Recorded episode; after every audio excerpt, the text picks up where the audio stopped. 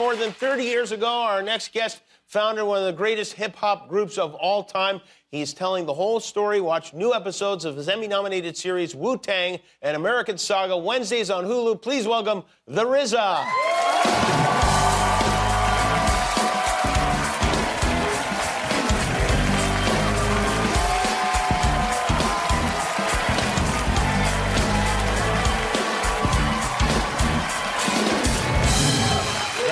See you. Good to see you too. Remember brother. last time uh, you were here? Well, last time we were in Brooklyn, but before that, I don't know if you remember, you were telling me about this idea you had for this show. Uh-huh. And I was like, wow, that sounds like a great idea. And then uh, we were preparing to uh, go to Brooklyn with Wu Tang. You guys were going to perform on the show. Method Man was here with us, and he had no idea we were doing it in Brooklyn. And had you not pointed that out to him, he would have been here in this studio in LA alone while the rest of the group was in Brooklyn. Yeah, he thought we he thought that you was filming in L.A. Yeah, which makes sense. it makes sense. But we did a whole skit there in Brooklyn. It was Yeah. a bunch of cameras, and the studio was in Brooklyn. He should have kind of figured it out. You would think, yeah. Does that happen? Is that something that you have to deal with on a regular basis? well, sometimes you know they call me the Abbot. Uh-huh. Because the Abbot is the best knower. He knows he knows some secret things that you may have missed. You know what I mean? Right, right. So I pointed out. In this case, not a secret at all. In this case, something that.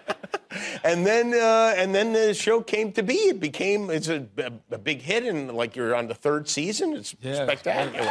It's you. You know, you know what's crazy? You know, every time I, you know, as I told you about the show, but every time I do something, I try to visualize before I do it. And I actually was visualizing coming here, and I had a dream.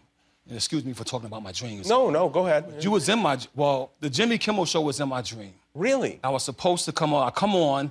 I'm all excited. I sit down, and Ricky Grievous, I mean Ricky Gervais, Okay. Yeah. Ricky right? Gervais. Yeah. He's took in your place hosting because you went on vacation. Oh. And nobody tells me so I'm sitting here and he's beating me up with all these bad remarks, right? And I said, you know what, Ricky, I'm happy to be here, but since Jimmy's not here, I'm gonna leave. And so I took off my mic and I started to walk away. And he stopped me, said, no, please just hold up for one second. Just give me a close-up. And I stood there. And he took a close-up and said, we're edited around you. I woke up. I woke up waving. My wife was like, "What are you waving at?" I said, "I, I, I, I had The crowd? dream." it was weird, brother. Was Guillermo there? You know, no, you, you, they, they, they let, they, you was on vacation with him. I think. Oh yeah, we were in Hawaii. Yeah. Wow. I didn't even make it into your dream. I'm disappointed. I got bumped from your dream, and you got roasted by Ricky Gervais. man, it was crazy, man. Had you been uh, smoking something uh, the night before, or how? No. I've, I've been sober, man. You've been sober. But I did the night before. I did this. I performed my first ballet. Yeah, tell me about that. I, That's. I mean, I wasn't dancing. I- yeah, right, right, right. Your first ballet. I like the idea of your first ballet. you you wrote and composed a ballet. Yeah, so we performed it. We performed it in Colorado. So uh, maybe I had a lot of stress on my head that made me go to bed and dream about you or dream about the show.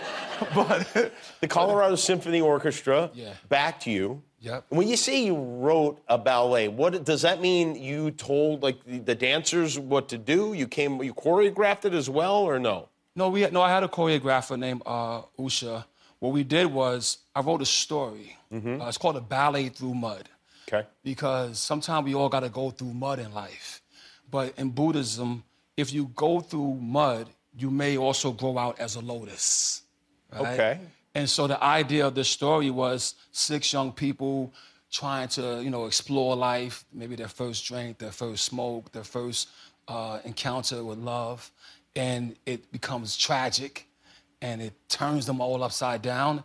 And then eventually, though, they evolve and realize that everything is exploration. And if you go through the mud, you could reborn yourself as a lotus. Incredible. You had this thought, and then you thought, I will make it a ballet. yeah. Yeah.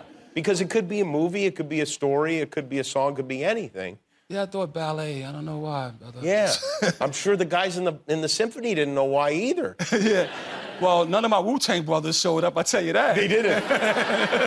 was the? I mean, that must have been fun for these these musicians in the symphony who are used to playing, you know, this very formal kind of music. Oh man! In the crowd, we had people from the age of 70 to seven, right? So you had people dressed in the formal, you know, orchestra attire. Then you had people with the Wu Tang hoodies on.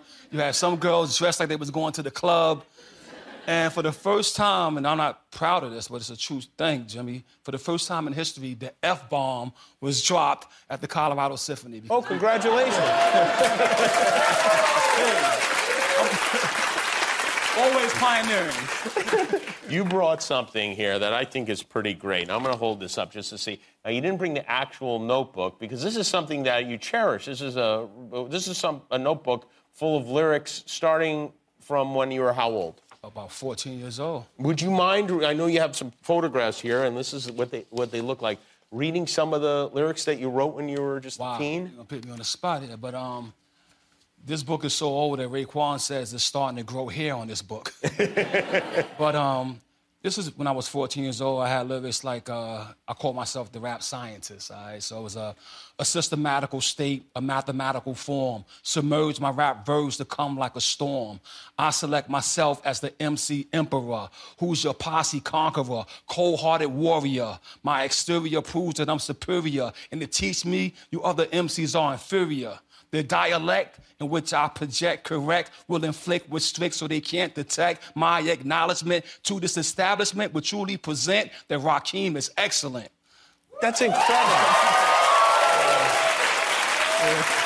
and when you, uh, when you write something like that, will you show it to like one of your teachers? Will you show it to your family? Will you show it to anyone? Well, not to my teachers. That, That's uh-huh. Actually, I was one of those kids in class that would finish his work first. Yeah. And then write a lyric, you know what I mean? Uh-huh. But um, what's amazing about this book to me, if I could share with you, is that it really goes from the age of 14 to 18, and it's pre Wu Tang, and has all these ideas. Some lyrics are about my teachers. You know, I saw one of my teachers. I didn't like how he looked at the other student. You know what I mean? Mm-hmm. Even though she was a pretty girl, he shouldn't have been looking at her. You know what I mean? Mm-hmm. And I wrote a lyric about that, or I wrote a lyric about some of my friends who uh, you know, the first time they drunk beer in the bathroom and all that. I just would write everything into a lyric. So this is why you couldn't show it to the teachers, right? a lot of incriminating stuff in there. Yeah, exactly. And then did this help you, these lyrics, in in writing the show? I mean, when you're... Well, these lyrics actually helped the ballet. There was a, there's one here, if I could give yeah, you a few go lines. ahead, yeah. So, like I said, the ballet was based on 16s. And this lyric, when I found it during the pandemic, it helped me uh, write the ballet. So Sue was this girl who was really quite fly. Brad was real cool when he was her guy. Lisa was freaky. She loved to have sex. Dexter was her man, but they called him Dex. His sister name was Monica, and she was a verge. Joe was just their friend, and he was a nerd. Brad bought the beer, Sue bought the smoke, Lisa bought the sheiks, Dexter had the coke, but Joe was the type who didn't get high, nor did Monica, but she was willing to try. You know what I mean? Wow. It goes on. It goes on. Crazy. I mean, if, I, if, my kid wrote something like this, I would, I don't know, I would put him in a special, like, super genius school or something immediately. Wow. Yeah. It did work out for me a little bit. It did work out, yeah. Things that really worked out. and you can see the whole process. This season three is about after you guys find success, you're now like doing recording solo albums in Wu Tang Clan. Did you ever think about not using the word clan in the name of the um, group? no, well, uh, you see, I use a C. You use the C, yes. C, you spelled it properly, yes. well, it's great to have you here. Thanks for sharing that. That's uh, unbelievable. You should publish that. That would be inspirational to, I think, young people, right? Um, I, I, I, I, think about it. I okay. think about that. RZA, everybody. Wu Tang and American Star Goes on. We will now. We'll be back with Bailey